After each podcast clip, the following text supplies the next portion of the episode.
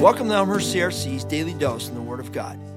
It's Monday, June 19. This is Jeff Klein. We continue our deep dive into Romans 8 for the summer of 2023. I'll be reading from Romans 8, verses 18 through 27. Yet what we suffer now is nothing compared to the glory he will reveal to us later. For all creation is waiting eagerly for that future day when God will reveal who his children really are. Against its will, all creation was subjected to God's curse. But with eager hope, the creation looks forward to the day when it will join God's children in glorious freedom from death and decay. For we know that all creation has been groaning as in the pains of childbirth right up to the present time. And we believers also groan, even though we have the Holy Spirit within us as a foretaste of future glory. For we long for our bodies to be released from sin and suffering.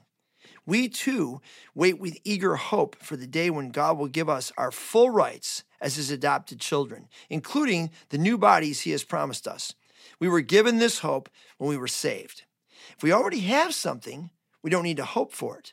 But if we look forward to something we don't yet have, we must wait patiently and confidently. And the Holy Spirit helps us in our weakness. For example, we don't know what God wants us to pray for, but the Holy Spirit prays for us with groanings that cannot be expressed in words. And the Father, who knows all our hearts, knows what the Spirit is saying, for the Spirit pleads for us believers in harmony with God's own.